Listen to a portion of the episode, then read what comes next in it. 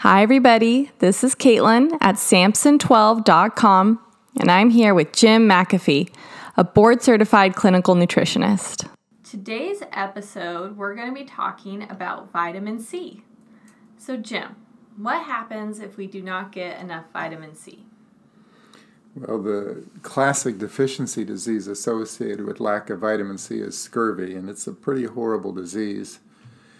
If you're without vitamin C for 30 to 90 days, you're going to tend to develop scurvy. And we think of it as a disease in the past, but they've actually diagnosed some children on very poor diets as having scurvy.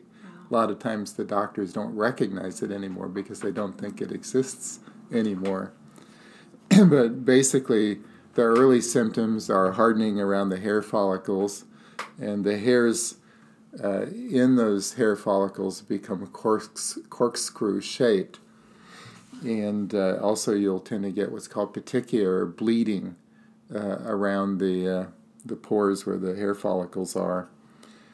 As you get you progressed with more scurvy, you get old wounds opening up. So if someone has had a surgery, the uh, connective tissue that holds the surgery together will rupture and bleeding will begin.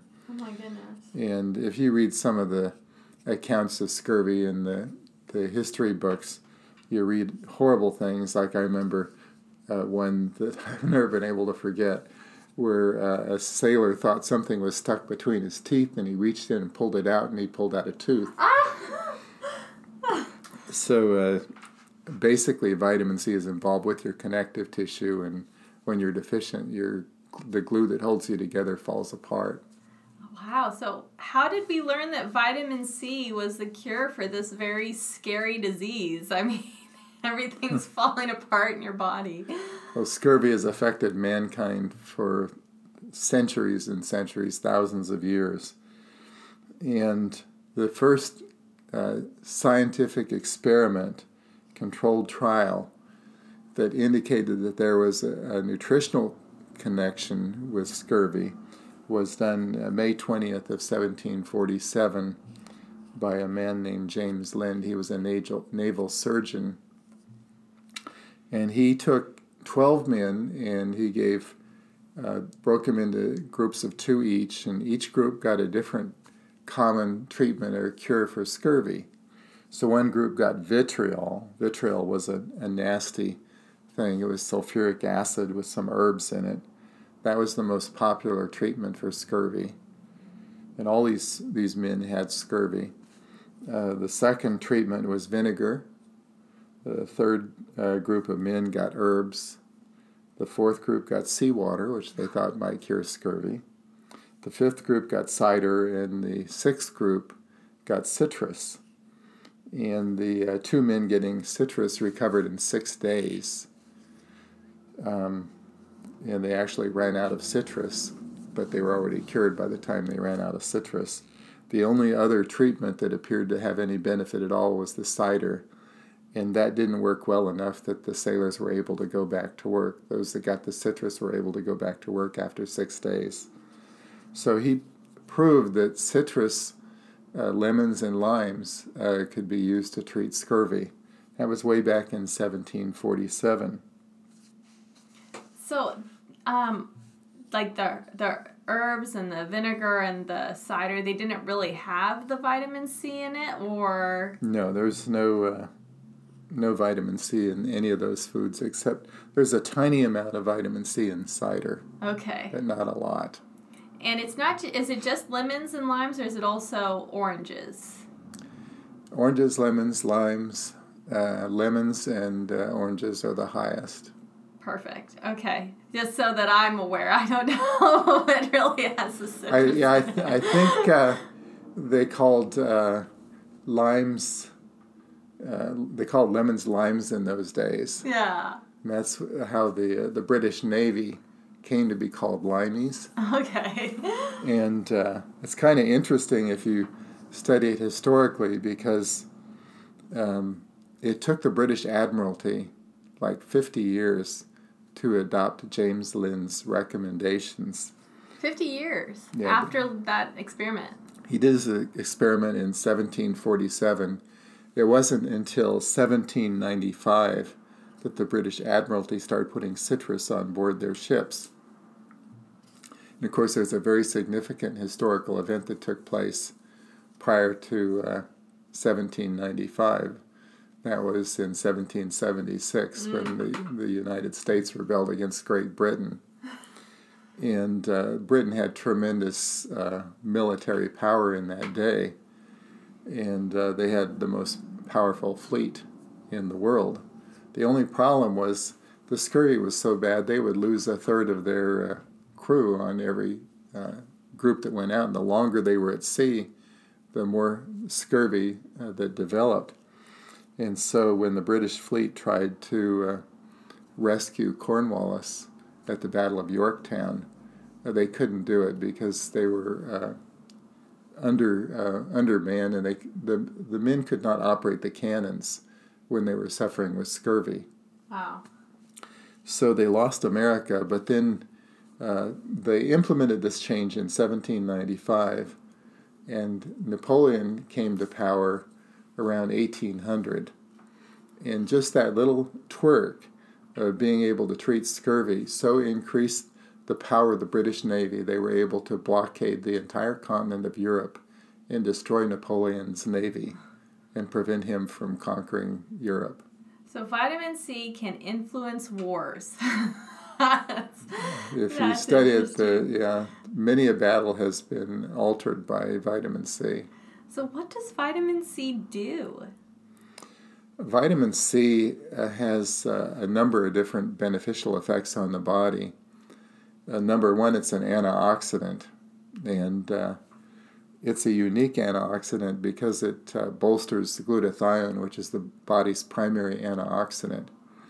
Vitamin C has what's called the lowest redox potential of any antioxidant. What that means is that it can regenerate every other vitamin. So it can regenerate uh, flavonoids and vitamin E and glutathione and alpha lipoic acid, all these different things. So when you supplement with vitamin C, it's not just that you're benefiting the vitamin C levels in the body, but you're benefiting all these other nutrients as well. But beyond that, vitamin C also is involved in the connective tissue, what we call collagen. And it's like the steel reinforcing rods that go through concrete that make it strong. Mm-hmm. So if you are deficient in vitamin C, your tissue is going to tend to be flabby and weak, and um, you'll get accelerated wrinkling and things like that. People that smoke heavily, they tend to wrinkle 20 years faster than people that don't. Every cigarette depletes about uh, 50, 20 to 50 milligrams of vitamin C from the body. Wow. and the third thing that vitamin C does is it's a histamine scavenger. Histamine is the inflammatory compound that uh, creates a lot of um, discomfort when you have uh, allergies and things like that. And each molecule of vitamin C has the ability to neutralize one histamine molecule.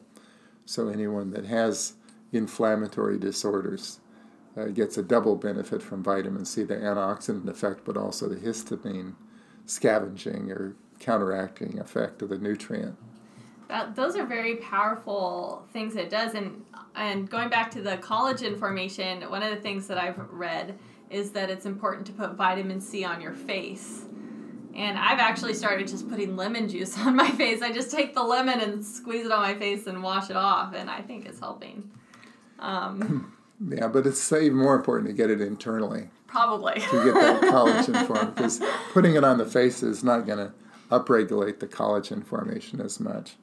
Um, why do humans have such a problem with vitamin C? Uh, that's an interesting thing. Um, human beings are kind of unique in the animal world in that they do not have the ability to synthesize their own vitamin C. Really? Uh, rats and cats and dogs and goats and cows, they all make vitamin C in their body.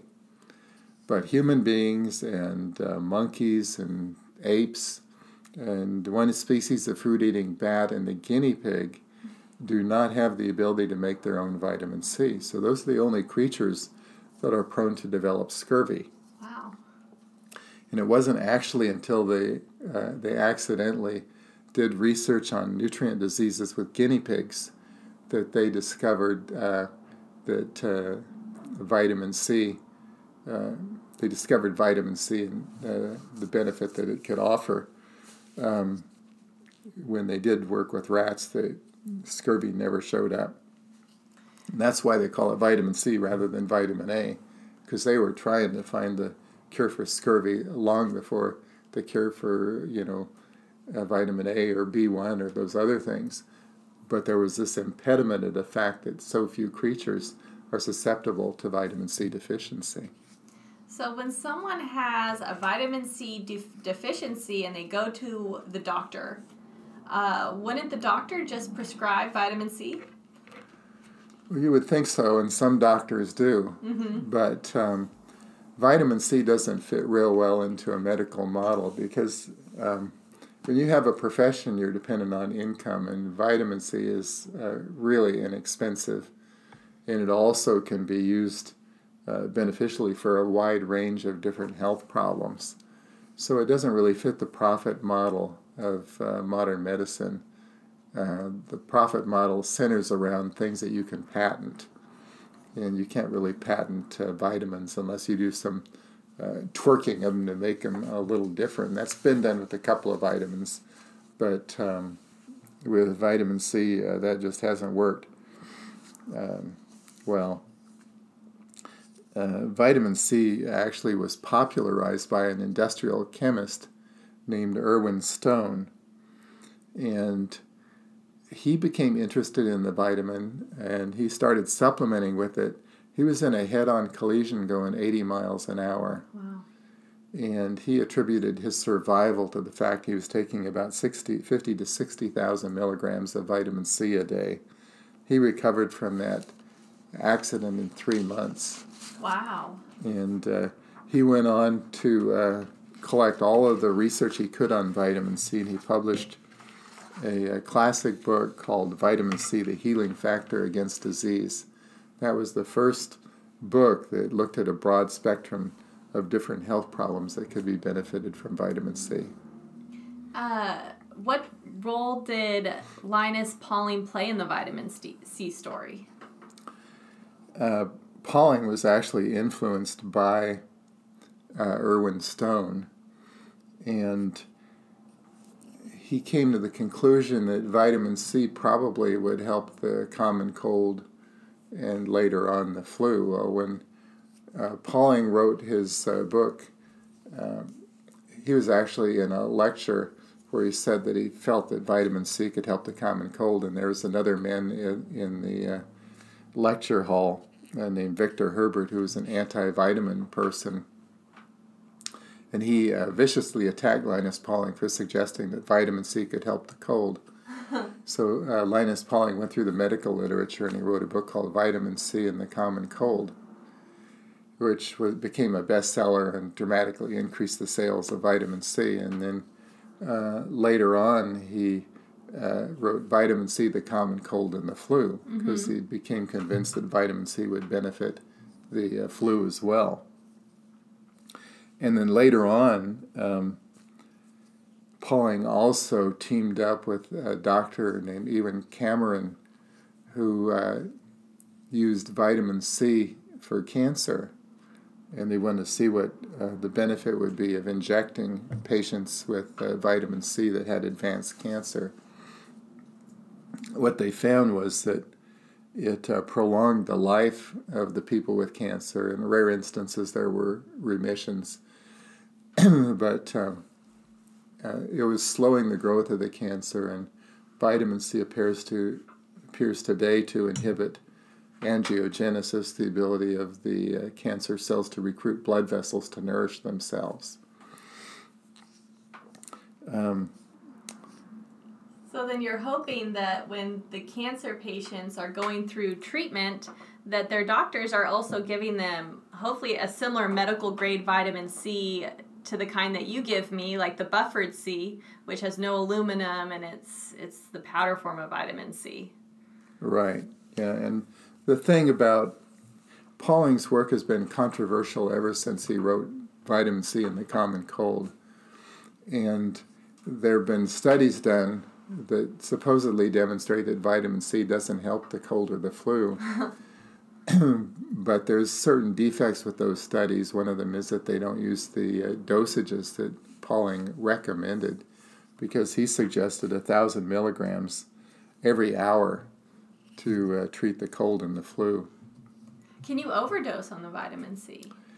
Uh, you can uh, overdose, and what happens when you get too much vitamin C is a phenomena called the ascorbate flush. Okay. Which means that you better have a toilet nearby. because when you over you get too much vitamin C, it basically causes a, a good bout of diarrhea. And um, how much is that overdose about? Uh, it varies from individual to individual. Some people will get an ascorbate flush at very low levels of vitamin C, and other people that have serious health problems. It's better tolerated the more you need it. So people can take, you know, many, many uh, uh, thousands of milligrams and not have a flush. Okay. So then, are there indications that vitamin C might be helpful in fighting the flu or, or COVID 19? Uh, I think there's some good evidence that uh, vitamin C certainly would be an important nutrient. There's a very interesting video that was done by 60 Minutes of New Zealand. It's called Living Proof. It's the story of a man uh, named Alan Smith, and he uh, contracted H1N1 virus, wound up on a ventilator, they gave him one chance in a billion of survival. And the family asked the doctors if they would uh, give him injections of vitamin C. And the doctors thought about it and they concluded that the vitamin C was not likely to create harm. And he was very, not very likely to survive anyway, so they started giving him injections. And as soon as they gave him the injections of vitamin C, he started improving. And uh, he went on to completely recover from H1N1 that became a very controversial uh, video, and the doctors maintained it probably wasn't the vitamin C that saved him. It's a miracle. it's a phenomenon. He said it could have been a bus going in front of the hospital that saved him. Oh wow! Uh, but uh, tied in with that, if um, Andrew Saul has a website called DoctorYourself.com, and uh, on that website he talks about the fact that the Chinese sent 50 tons of vitamin C into Wuhan uh, in order to treat COVID 19. And the government of Shanghai, according to his website, has announced its official recommendation that COVID 19 should be treated with high amounts of intravenous vitamin C. So, on that note, are all vitamin C's considered equal? Like, if I just take an Emergen-C off the shelf, is that as helpful as um, uh, vitamin C that's extracted from or processed in a way that I know is safe without aluminum and all that stuff. well, you want a you want a good vitamin C. Vitamin C exists in two forms. There's um, an active form and uh, oxidized form. It's what we call reduced. The reduced vitamin C is the active form. The oxidized is uh, uh, not as active or beneficial. So the supplements that we use, we want to make sure that they're in the reduced form. And also the way in which you put a vitamin C supplement together makes a big difference. For example, research shows that if you have vitamin C with flavonoids, uh, you tend to get higher bioavailability with uh, oral forms of vitamin C mm-hmm. than if there's no flavonoids involved there. Uh, also, uh, you have the release factor. Um, if um, we'll talk about that maybe a little bit later on, mm-hmm. but um, you want vitamin C released over a period of time rather than all at once because you can't use a whole lot of vitamin C at one time. Got it. And so coming back to Pauling's recommendations, uh-huh. Um, what are his recommendations for vitamin C? For uh, things like uh, the cold and the flu, he recommended a thousand milligram every hour, and um, they found that uh, vitamin C did seem to make a significant difference with cancer as well. And Abram Hoffer, uh, in his Abram Hoffer used vitamin C to treat uh, schizophrenia. As he was treating a schizophrenia patients, he noticed that also the vitamin C seemed to be beneficial with cancer.